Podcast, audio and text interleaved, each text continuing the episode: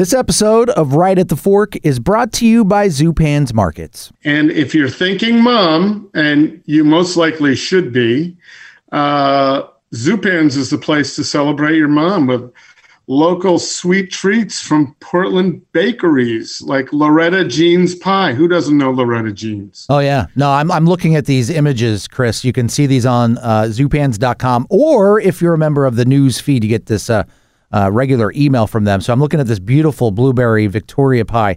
That looks delicious. So does this gorgeous uh, cake from uh, Two Sweet Cakes. It's a vanilla berry cake. Mom would love that. Yeah, and it's that's a good one if you're from what I can see, if you're just bringing it to mom and want to bring her something beautiful for herself, not a big celebration, that's a good one. Yeah. Vanilla cake with blackberry raspberry filling and vanilla shortbread pieces topped with vanilla buttercream and just decorated beautifully with flowers and so forth. It's really nice. So the other thing that they have at Zupan's, which is really cool, are runes, which are the coconut macaroons made by um, locally in Portland. And as a matter of fact, we had Jen Topliff who d- developed it and is the master rune maker. Uh, we had her on the podcast episode what, Court? Uh, re- episode 180. So 180. I almost said 160. Of course, I have these all memorized. Right. But yes, Yeah. 180. 180 is correct if you want to find out a little bit more about runes and then go buy them at Zupan's. Yeah, definitely. Uh, three locations to uh, hook up your mother this weekend. You've got uh, West Burnside, Macadam, Lake Oswego, and of course, we always recommend people go where, Chris? Zupans.com and subscribe to their news feed. Do it.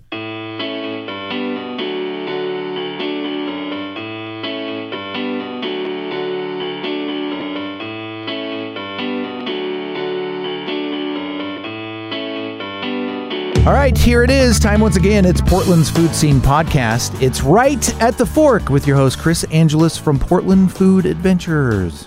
And before I introduce you, Court Johnson, I'm going to suggest right up top that people go and subscribe to this podcast in our eighth year. Finally, subscribe and write a review Yes. so that there, we get we get on the top of lists um, more frequently. That would be great. Yeah, right now, you know, I I, uh, I frequent podcasts, you frequent podcasts, and I always get a kick out of in the podcast people saying, "Listen to us here," and they list off all the different places uh, to listen, you know, to listen to the podcast. But I, I'm sitting there thinking to myself, they're listening to the podcast right now. They obviously found it. The more important thing is what you just mentioned, Chris, is to sub, to to like, subscribe, give us a review. So whether it's Apple Podcasts, whether it's on Spotify or Stitcher or iHeart, we're also on the Odyssey app. We're on TuneIn. We're all over the place. Uh, wherever you listen to us, uh, like and subscribe. That way you get the new episodes as soon as they come in, and then uh, a rating, whichever way you think about us. Uh, we'd love to hear about it. I just love the evolution. You realize when we started this in 2014, January of 2014, we had to actually tell people what a podcast was. Yeah. So uh, we've come a long way, baby. And so um, now there are a zillion podcasts. So we're glad if anybody's listening to ours right now, we sincerely thank you because we know you have lots of choices. And um, we're trying to keep it fresh and interesting. So we're thankful for anybody who's with us now or has listened over the past eight years. Of course, anybody who hears this is listening now. So thank you so much because we know you have a lot of choices. You certainly do. And you know what's interesting to think about, Chris, is if we have new uh, right at the fork listeners uh, that have hopped on within the past year, they might not really realize what Portland Food Adventures is all about. Once upon a time, we used to be able to go to restaurants all together, and you would host these great dinners, uh, and then that involved evolved into some other things, which includes uh, travel. And you've got some trips that uh, people should know about. Yeah, the, the events that we did, we haven't done one since February of 2020, right before the pandemic hit. The idea behind Portland Food Adventures was to uh, allow people to get to know chefs uh, intimately and also experience food, our food scene, and subsequently more food scenes through the palates and the knowledge of our chefs. So, for instance, you know, at our events, we would give out gift certificates to the places the chefs like to frequent or recommended. And that was always very fun. And we'll get back to that someday. But in the meantime, we're, uh, we're allowing people to get even more intimate or get to know chefs even better by traveling with them. And so, with that, over the past five years or six now, we've been traveling to Europe and also to Australia. We have two trips, uh, three trips for 2022 uh, that have some room in them. To two of them to Basque Country with the chef from Urdaneta, Javier Canteras, and his wife, to get to know the region where his grandparents are and uh, where he spent a lot of time. Basque Country, San Sebastian, Bilbao, and all points in between. So that's available in the spring and fall. Um, and also a beautiful trip to Western Sicily, completing our Sicily junket. We did Eastern Sicily a couple of years ago. Now, Western Sicily, which would include Palermo, Agrigento, um, Erice, some beautiful spots with my dear friend, Astri Ensign, um, who knows Italy like the back of her hand and is just a delight to travel with. Uh, that's going to be in the fall of 2022. And those are both available on portlandfoodadventures.com, where you'll also see our trips to the Snake River, one of them with uh, Jonathan Gill, the chef from Ringside. That's sold out. But he, uh, just as fun uh, is Lyf Gildersleeve uh, from Flying Fish is hosting a trip with us August 7th. And shh, don't tell anybody, but two spots just became available for that. So those are the last two spots of 32 uh, for our trips on the Snake River, where chefs will be cooking for you and hanging out and fishing with you at the same time. So that being said, let's get back to Portland. Yeah, there, there we go. There, there, there's a lot going on there, and I think it's important for people right now to start thinking, um, it just in terms of you know having that good headspace. Start thinking about awesome things to do in the future. Uh, booking a trip with you, Chris, is definitely one of those things they can do.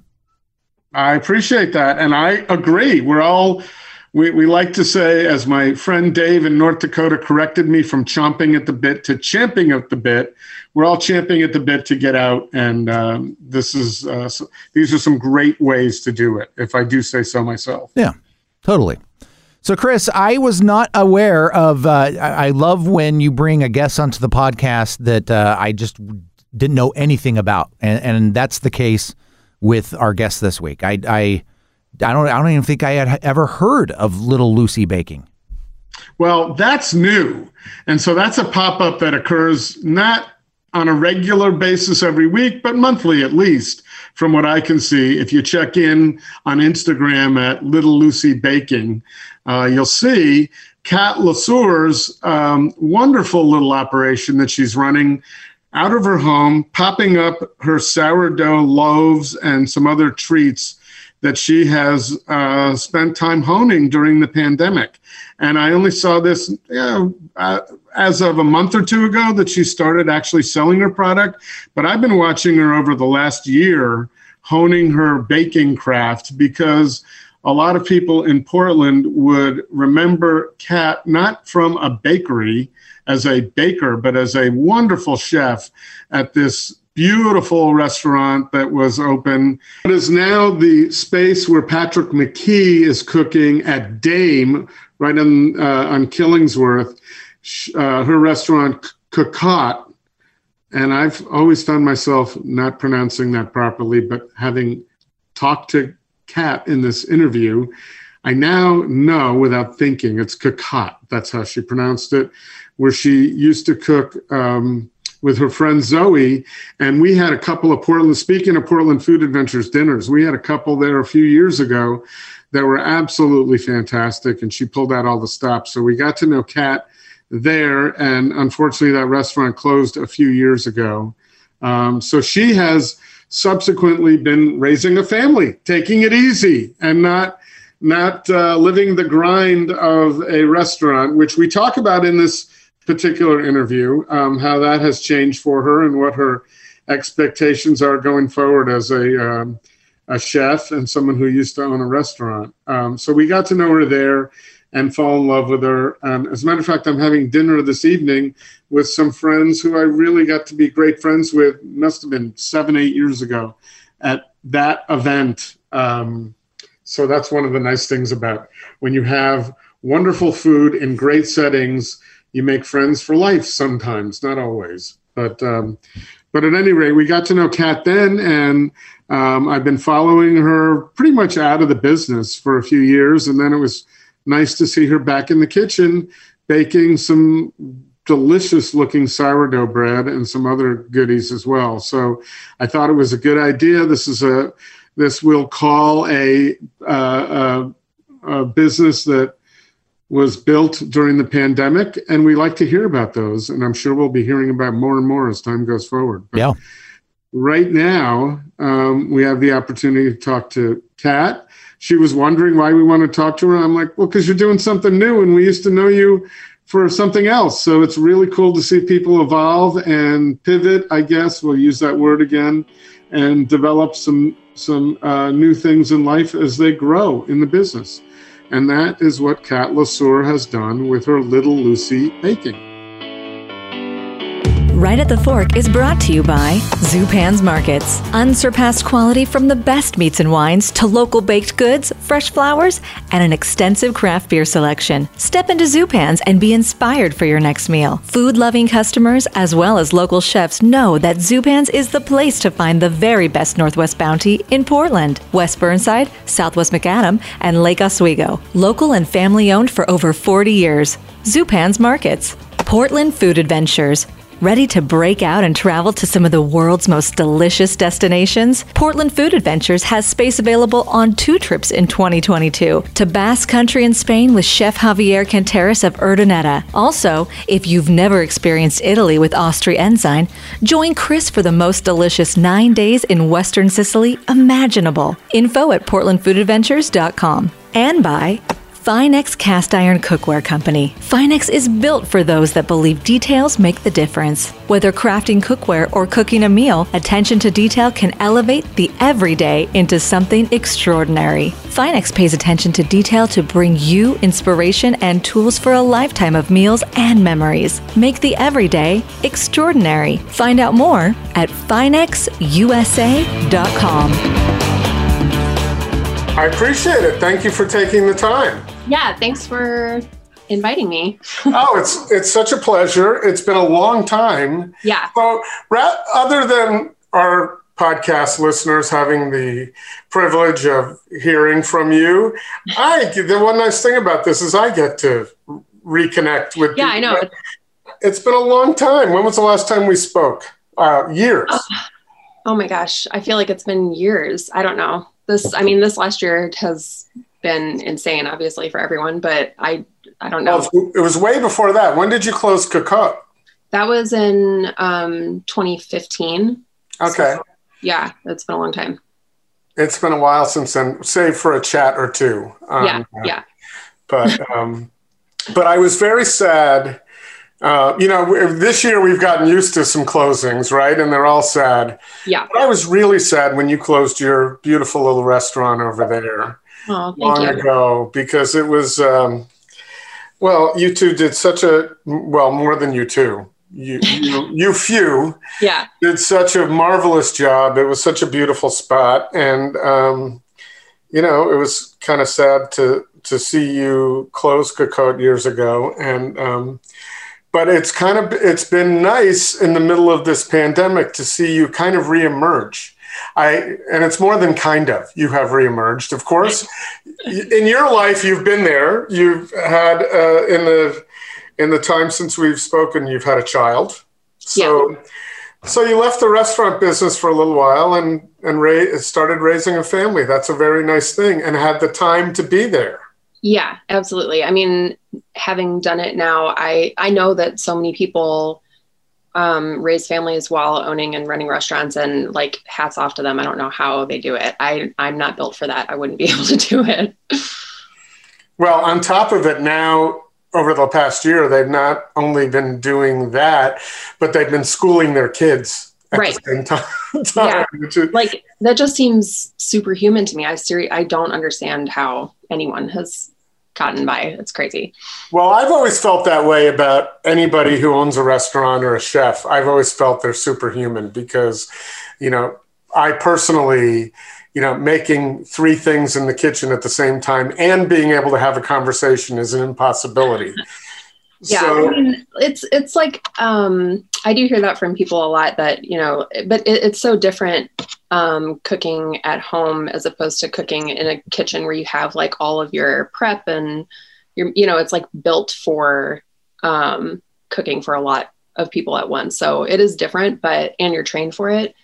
But yeah, it's like it's so demanding in ways that I don't know, I can't even describe. And like some people are superhuman and are built for it, but like for me, I just felt like it kind of broke me a little bit. And I'm definitely not eager to get back into restaurants anytime.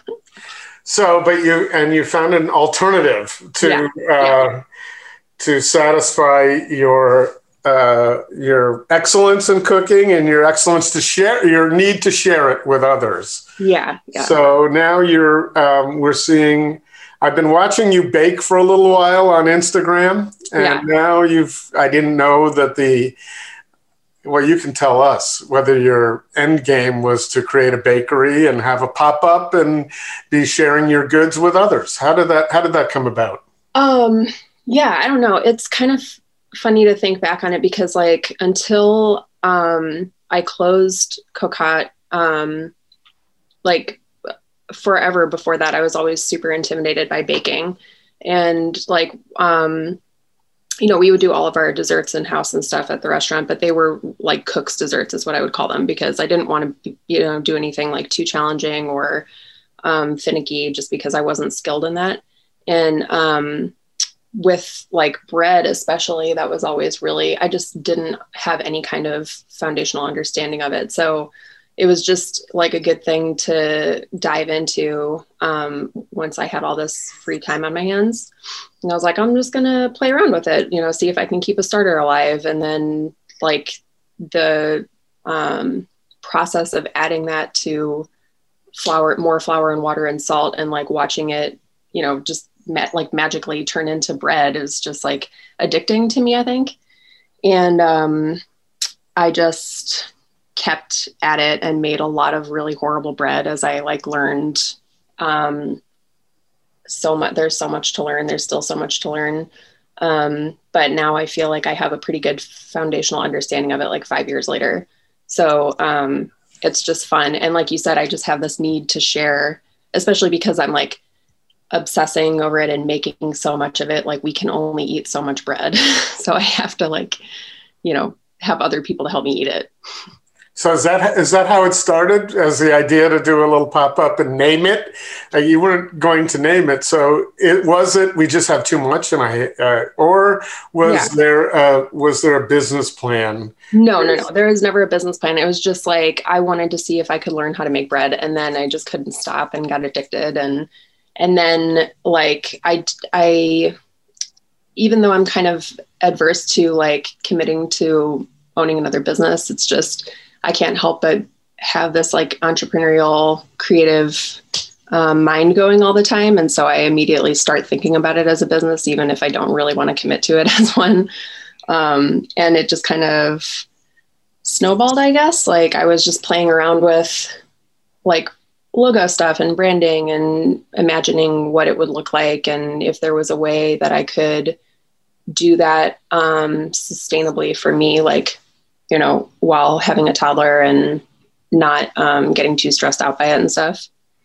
And, um, you know, the pandemic kind of like offered an opportunity for that with people got into this like bartering thing and it was really fun to have people like come pick up some starter for me because everyone was getting into sourdough starter.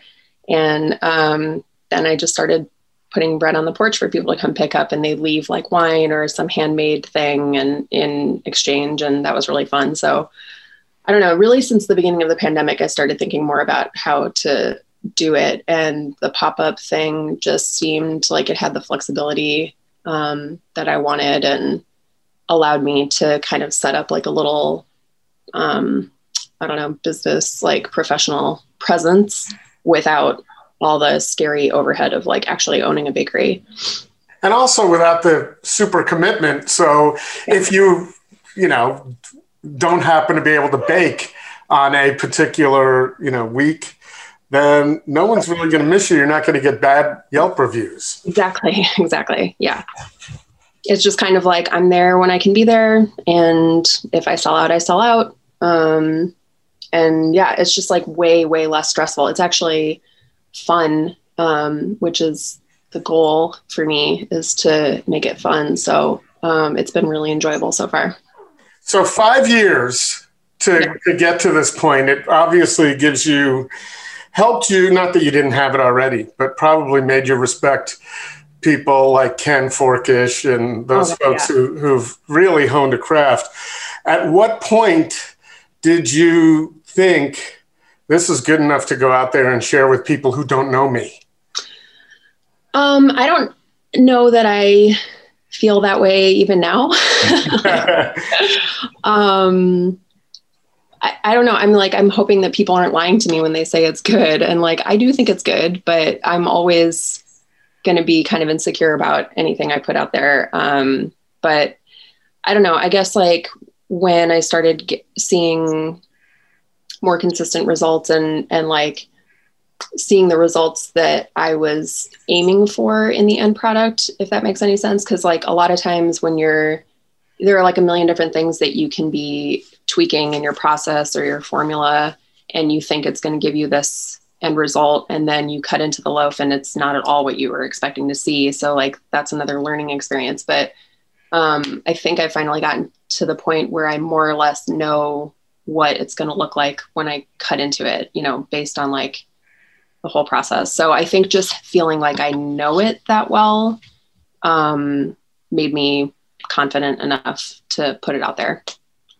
And so you have a lot of um, connections from your restaurant days. So I guess it probably wasn't.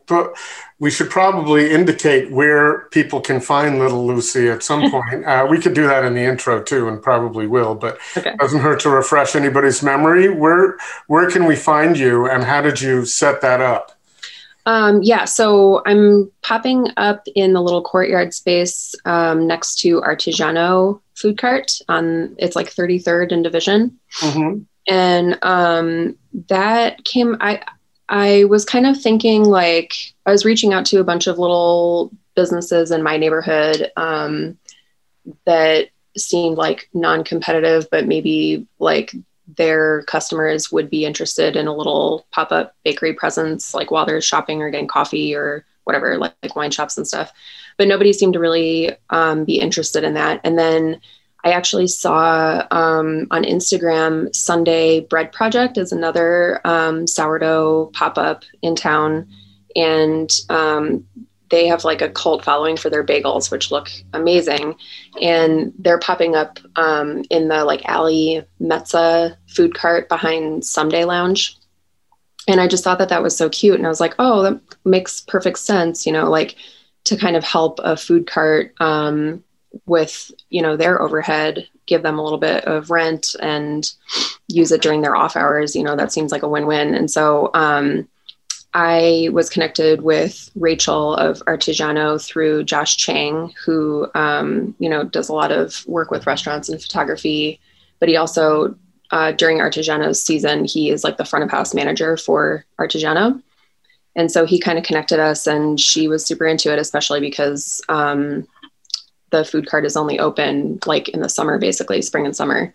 So I started when she wasn't even in Portland. So I think just like having a little bit of extra um, cash on hand to help with her off season helped. And um, it's just like a really good fit for me. And she's been really supportive and it's been a good fit so far. Maybe I haven't been paying attention, but I don't think I've seen anybody popping up in food carts very often. I'm sure it's been out there and I forget, but yeah, usually it's in restaurant space that that's been happening or somewhere else. Yeah. But that's a great idea. Um, yeah, I thought it was a great idea too. Um, it, it made so much sense. So that the Sunday Bread Project is what inspired me to to think about that. And then the Artigiano space came to mind just because of my connection with Josh. That's great. So how's it going? How long have you been doing it? Um, I've only done two, I think, um, but I have another one coming up a week from tomorrow um, on the 23rd, and it's been good. Um, the first one was a little bit slower than I was antis- anticipating because the time that I set up was weird.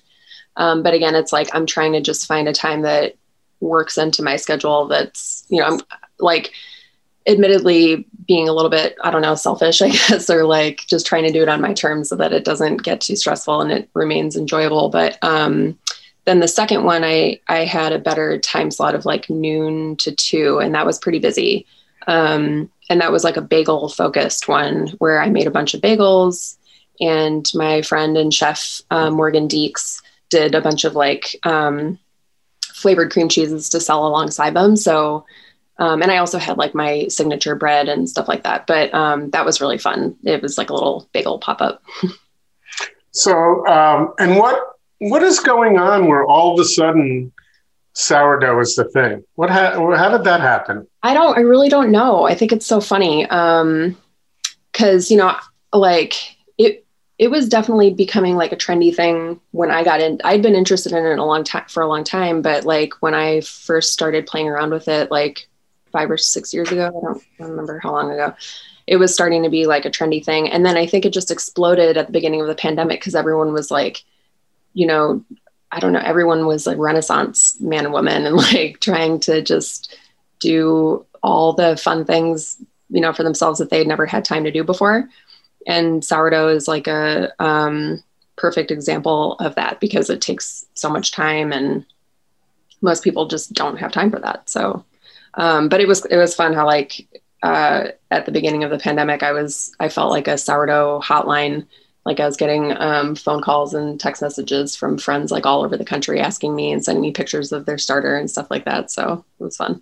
Oh, that's great. So you were almost an instant, well, I can't call it an instant five years ago, but in the pandemic, an instant expert. Uh, yeah, yeah. And that must have felt good because you had to you you had to have confidence to be able to do that. I mean, if any if any um, uh, craft requires confidence, I would imagine it's baking. You you have to because you can you can't see it until you're yeah. not you're not babying it the whole way.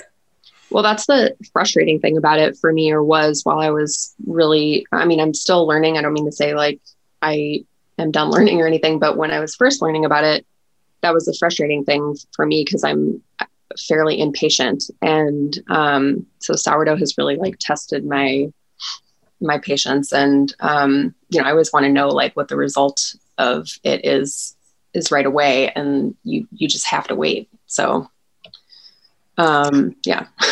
so you know, it seems to me, based on uh, you're talking about being a little, getting a little obsessed with bread, and I know you obsess about your fitness.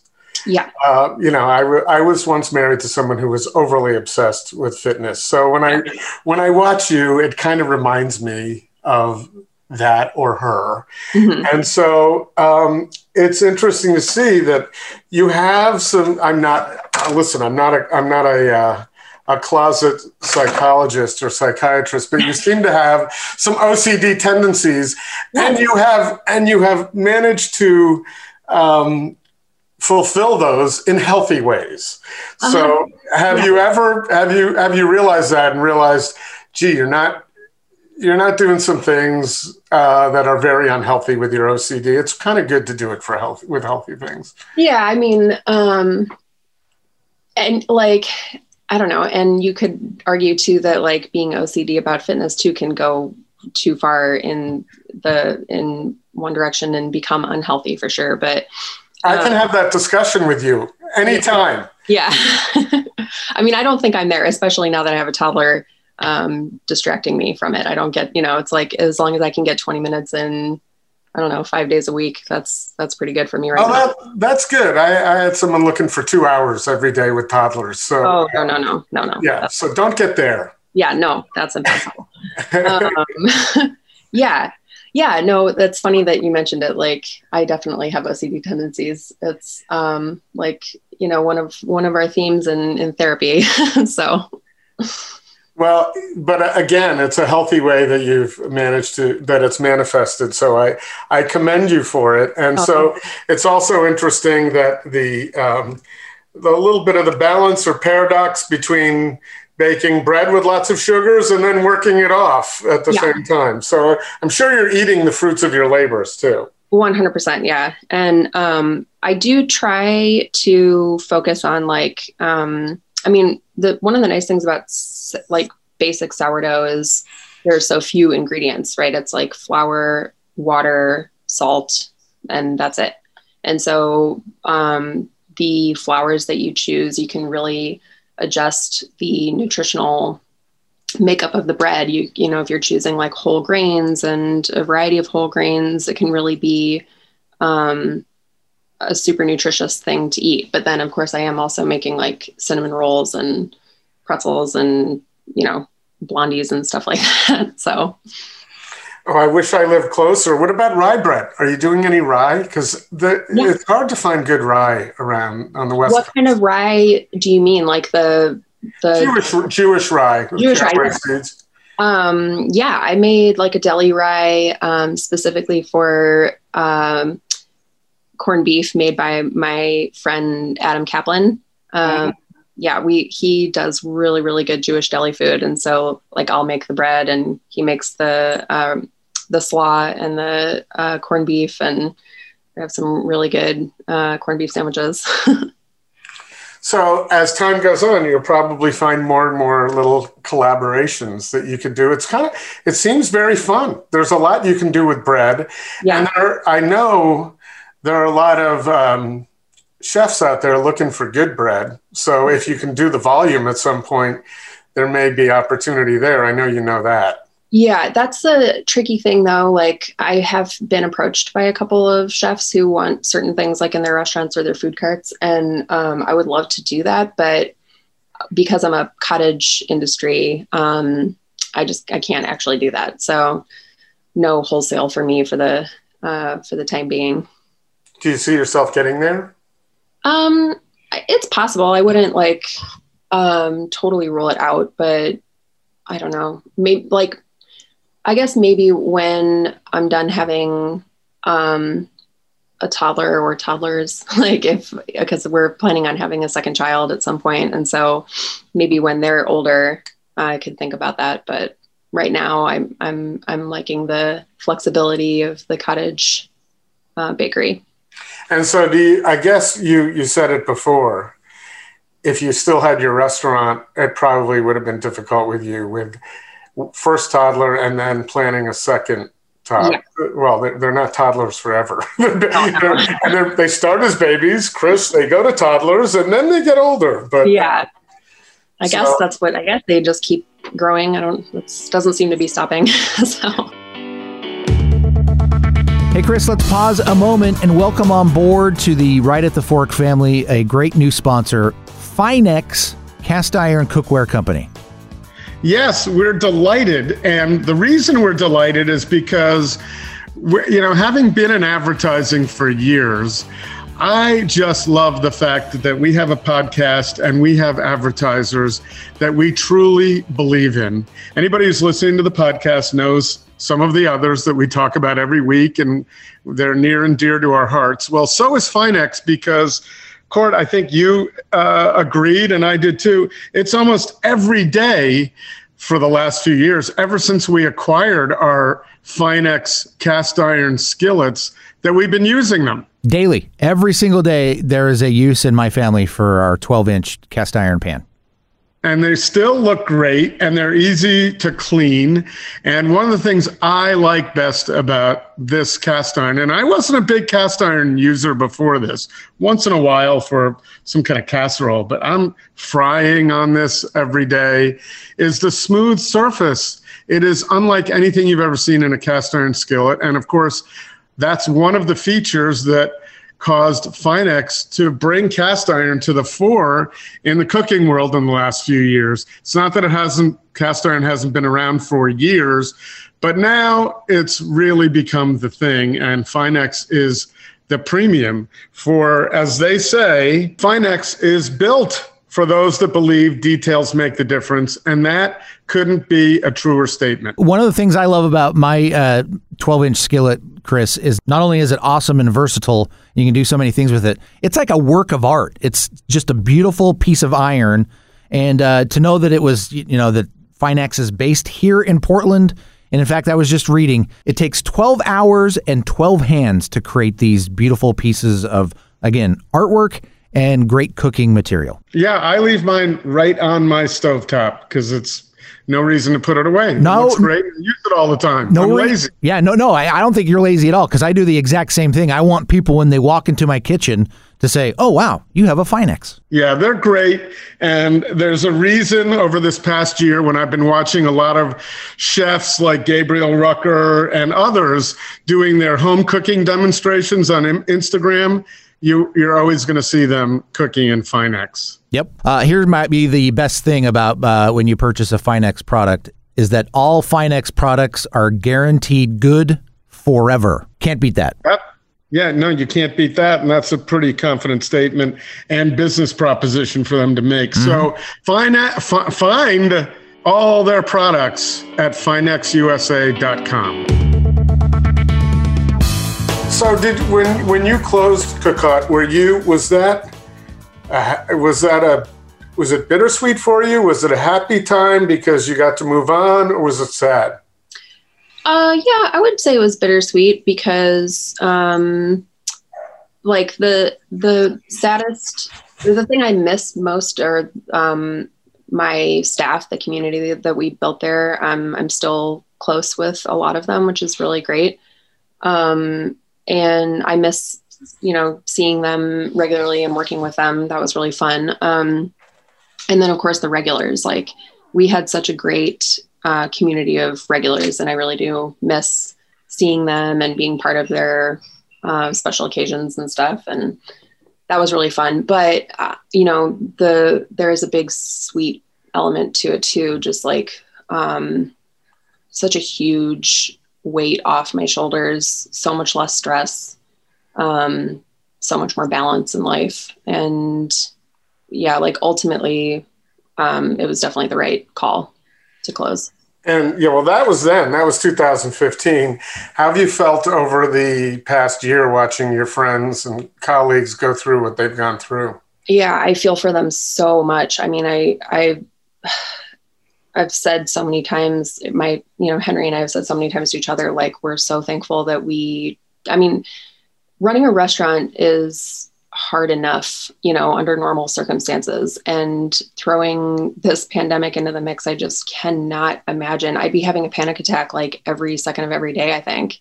Um, I my I'm really impressed by how people have gotten through it with so much grace and resilience. Like it's just um, mind-boggling to me, and I really hope that you know restaurants get restaurants and the staff get the relief and support that they need um, sooner than later because it's already been taking too long. I think.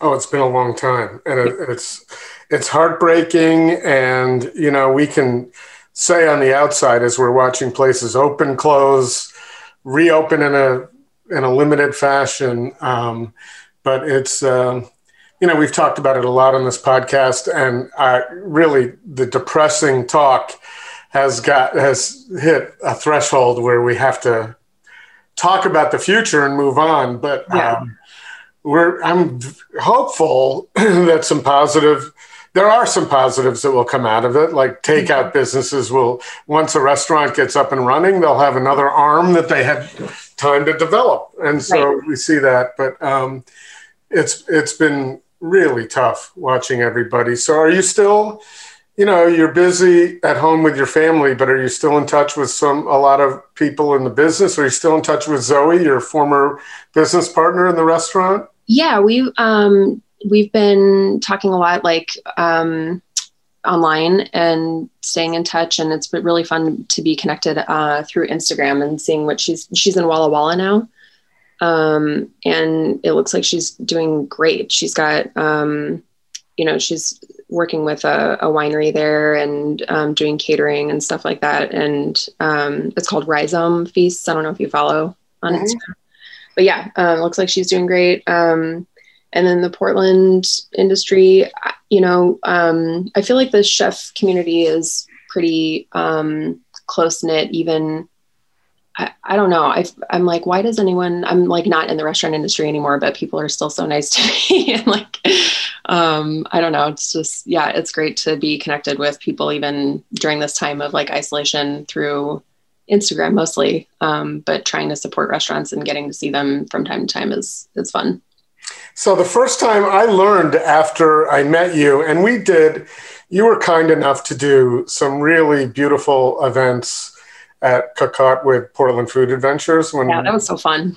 yeah, well, I'm glad you think so. They yeah. were, but um, the two that we did with you were really memorable and beautiful and had such beautiful space and everybody was so into it. It was really nice. But I learned then that on my first uh, visit to Portland when I was buzzing through in 2004, I believe, or 2003 maybe.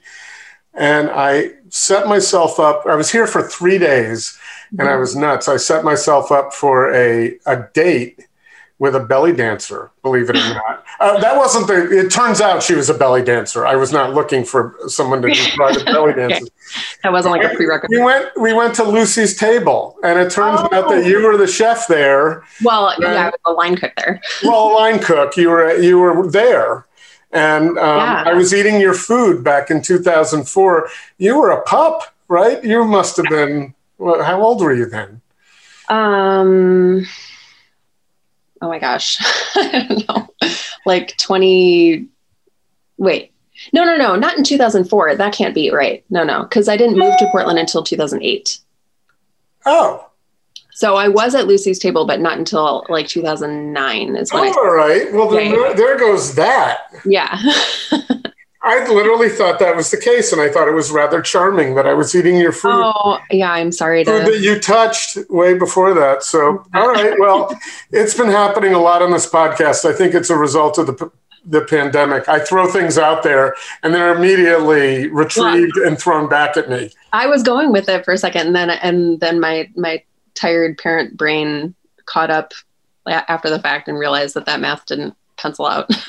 So then let's talk about that a little bit. You so you arrived in Portland in 2008. Where were you before that, and where did you where did you learn start to learn your chops for cooking, uh, and what brought you out to Portland? That's three questions in one. Yeah. pack, open that package up. Okay, so before um, Henry and I moved to Portland, we were we moved out here right after we graduated uh, from the University of Iowa in Iowa City and um, so we're both from the Midwest, from Illinois. We both went to uh, undergraduate there.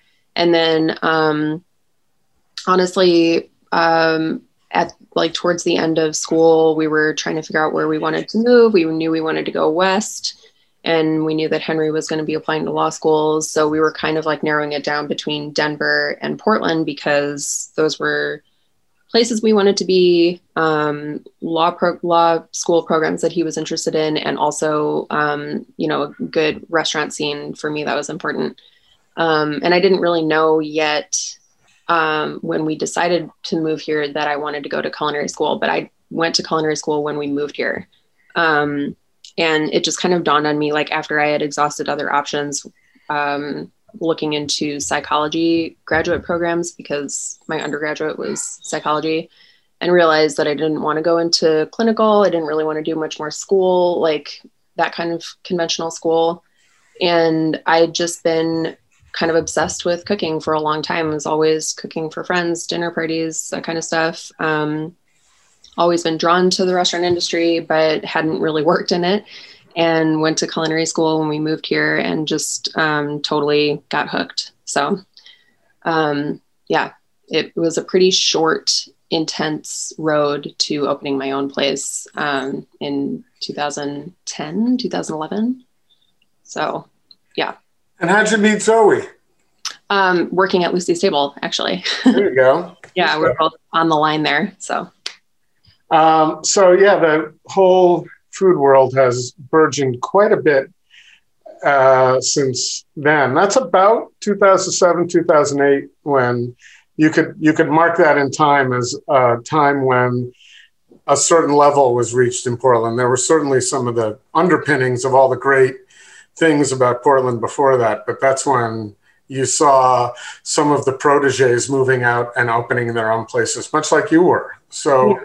and it's different now. Do you think, if you were interested, it would be a different deal opening Cocotte in 2022 completely than it was in 2010? Yeah, completely. Um, I don't know. Yeah, like I think the bar is set so much higher now. If I mean, I don't like it's just so there's just so much good food here. Um, and the I think it would be really hard to do it on a shoestring the way I did Cocotte because um, all the spaces are so beautiful and all the um, branding and marketing and stuff is all super dialed in from the get go. It seems like with these places that are um, buzzy from the start. And with Cocotte, everything was just like, you know, just scrounging together, doing everything ourselves and uh, figuring it out as we went along. And like, it's nice to hear you say that it was a beautiful space and everything. But when I think back on it, it was just so like, um, scotch taped together and like to see it now with uh, as dame how beautifully they redid it and it's just so polished. Like i that's awesome to see because i always knew that that space had so much potential but i just couldn't fully realize it so. Well uh, you thought that you laid the foundation for dame because what they had to do and it is absolutely beautiful. Yeah. But what they had to do was take something that was already very nice and you did a great job with it and just just brush it up a little little bit to get it to where to get it to where it is. So, but I think it was very, it was um, it was the way it was in 2010. Nobody yeah. was going to j- judge you, even if they could tell there was tape putting it all together. Yeah. Um, that's the way it was. Now it's a different story. However, as we move into the next phase, it's going to be very interesting to see um, how that's going to work because you know, leading up to the pandemic, there was a lot of, yeah, it costs a lot more to open a restaurant and the stakes were higher. Um, and everything was higher. So the, your employees need more money because rent's higher. But let's, it's going to be interesting to see what happens after this, how that's going to manifest itself. And then Portland has the added burden of overcoming a national reputation now, which before this happened, you know, tourism, the food tourism was a big part of Portland's growth. Now, um, you know, it's going to take people a little while to to want to come back. I think, but others dispute that. So we'll see. I don't know. Yeah, we'll see. Only time will tell. I guess it's going to be interesting for sure when stuff starts opening back up. What have you, What are your friends in, um, you know, in Chicago area? Do they do they have some uh, impressions of Portland now that that you have to beat down to say it's not the whole city? No, not really. I don't. Um, yeah, I don't. I don't know that that narrative is really like st- stuck. Um, but maybe that's because of like who my friends are. you know, like maybe it has. Maybe that idea of Portland has stuck with certain people and and not others, depending on like what news programs you watch, for example. I don't know.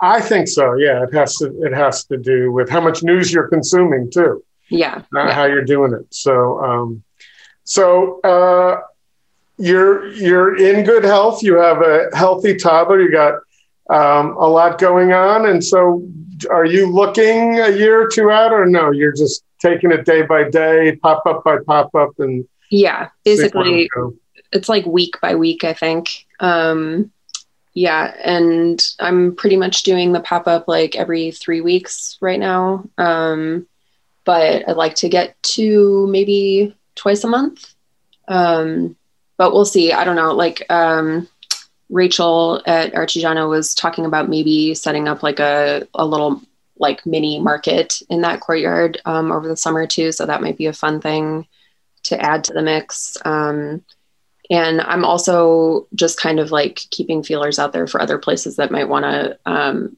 host a pop up or collaborate on something like that because um, it is really fun.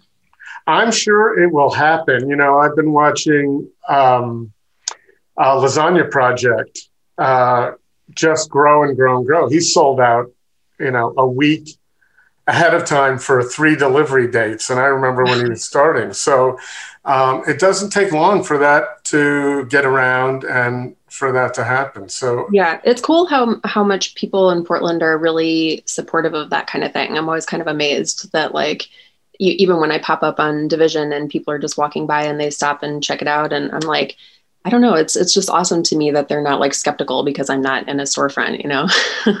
I think it's people have come to accept it. I mean, I'm even. Uh, I've had some, I, have done relay races with lasagna and some other products too to have them delivered to my kids in Portland. My girlfriend picks it up, brings it out here, and then we make it. So that has become normal. And then I just actually found a guy who's doing baking here in Nehalem.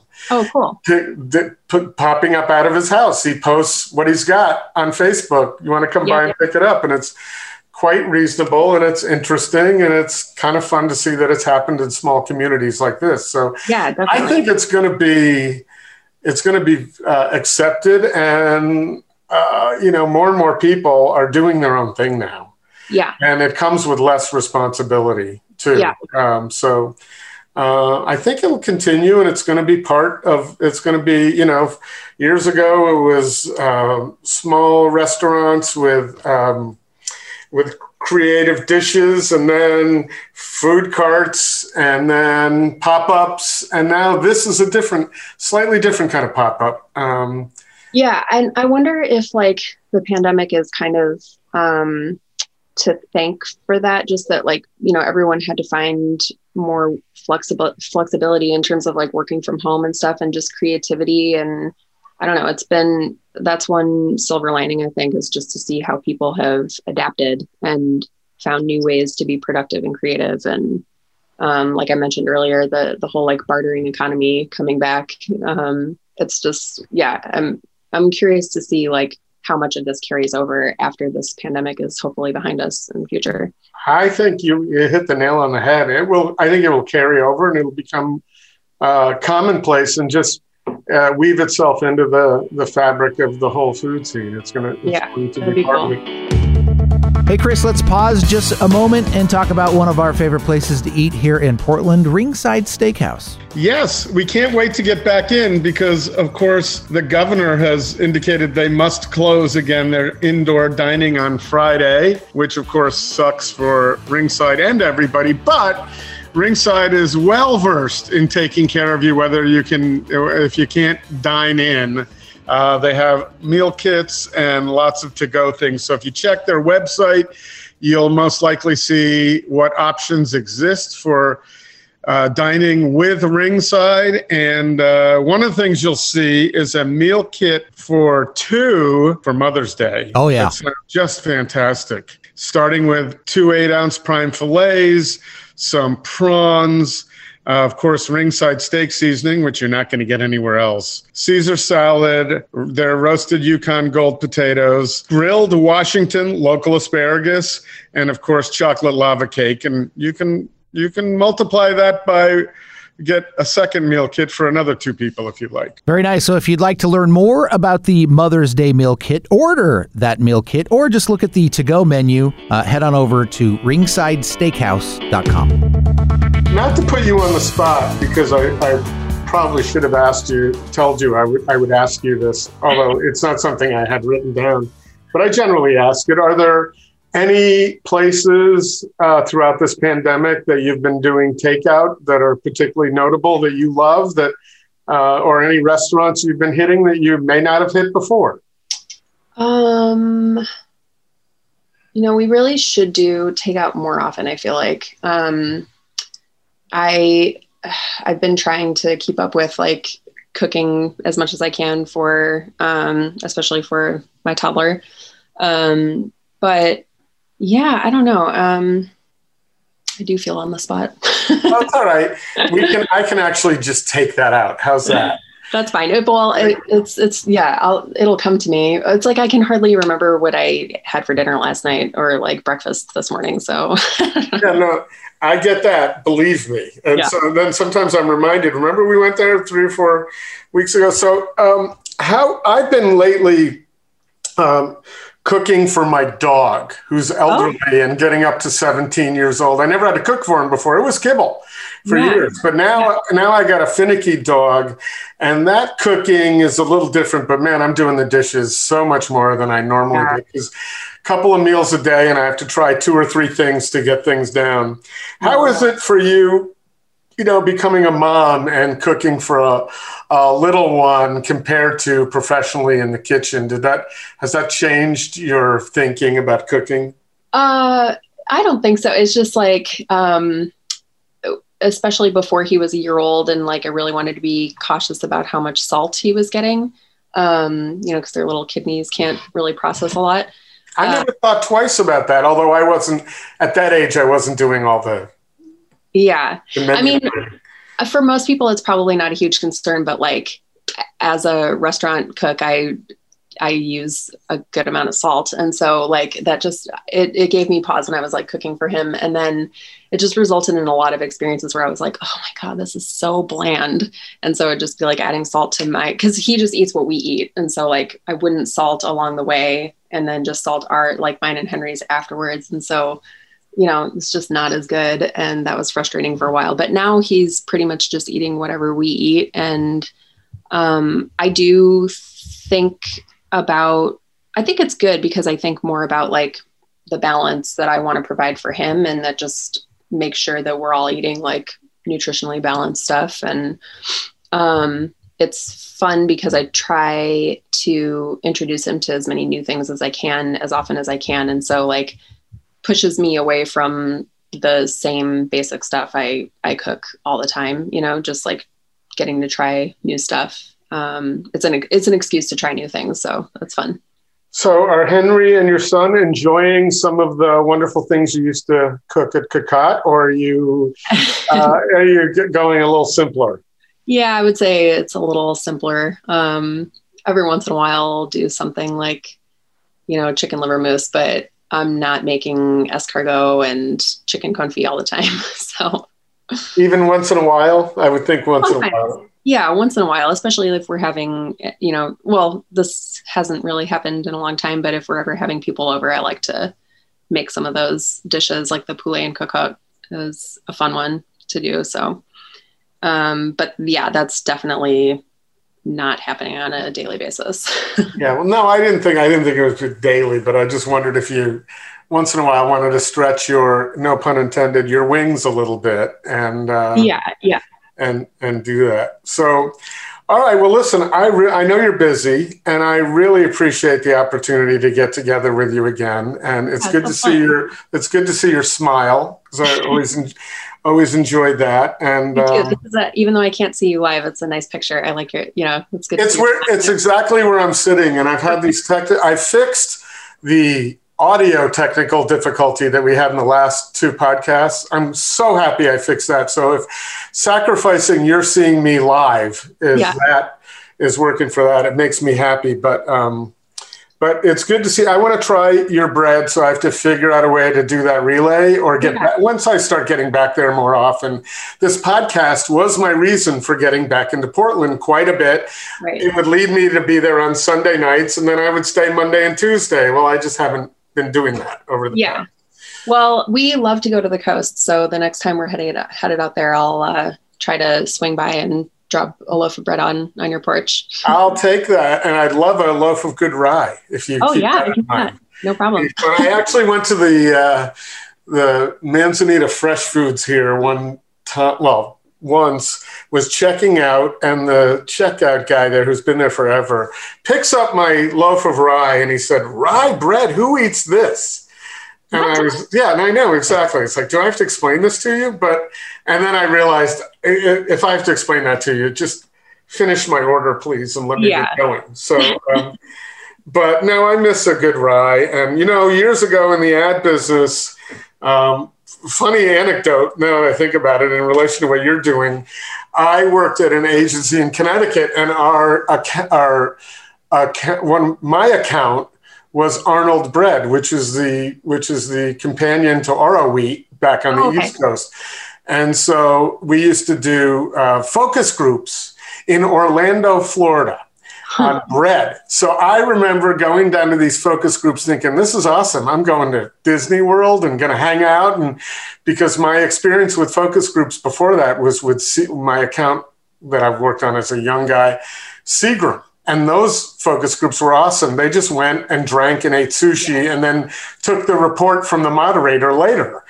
These people on Arnold Bread for eight hours would sit in a room listening to women talk about it was all women right? Yeah. So this is back in the 90s talk about bread and what they liked about it and what they didn't like about it. So um, I don't know why I'm bringing that up, but it's interesting to think that what you're doing is so different than what that was. Eight hours for five days listening to women talk about what they liked for their family about bread and not being able to have a conversation the whole time. I think that's so, even too much bread talk for me. I, I, think it would dissuade you from wanting to do it at that point. So. Yeah on that note, I never thought I would get that little anecdote. I never thought about it, but I who thought who knew I was going to get that anecdote into a podcast on the eighth year. Yeah, but, uh, you know, on a food podcast, but it was kind of relevant. But um, oh. anyway, the point is, I don't mind the Oroweat rye because it's generally all I can get, and toasted with butter on it. It's yeah. not it's not that bad. Although one son tells me that it's got a ton of preservatives preservatives in it, and we know that because it lasts a while. Yes. Well, the that's one of the good things about sourdough too is um, that it does last a pretty long time. Like compared to if you're making bread at home with just commercial yeast, you know, it's usually like moldy or just too stale after a day or two. But like the it doesn't usually last longer than that in my house, but um, it does keep for quite a while. It's How long should it keep? I just got a loaf of sourdough, freshly baked, and by day two it was too stale. Oh well, how are you keeping it? Well, I didn't do much with it. I should I should put it in the freezer and pull it out when I want it. I understand. Yeah.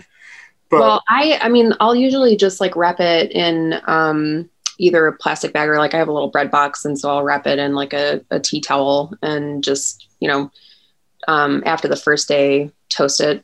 But it doesn't it doesn't get moldy for like I don't know. Some of my loaves that last like a week and a half. Um, oh, good. But yeah, this was just in paper, and I think I made it needed to do something better than paper. And I know that. I've been eating bread long enough. Yeah. But I was a little surprised that a fresh loaf day, you know, usually I can get to day three. Yeah. And, and it's still okay. It might be a little crusty. Yeah. But th- this was like, it was croutons or nothing. Oh, so yeah. at that point, that's okay and I loved it when it was good. But so anyway, um, I learned back in those Arnold days, don't, and you tell me, don't put it in the refrigerator, put it in the freezer. And I do that with the bagels. I get quite a few bagels from Bowery and um, Michael Madigan made the awesome suggestion of slice them and then put them in the freezer. Yeah. So you can pull them out and they're already sliced. You don't have to wait for them to thaw. So yeah.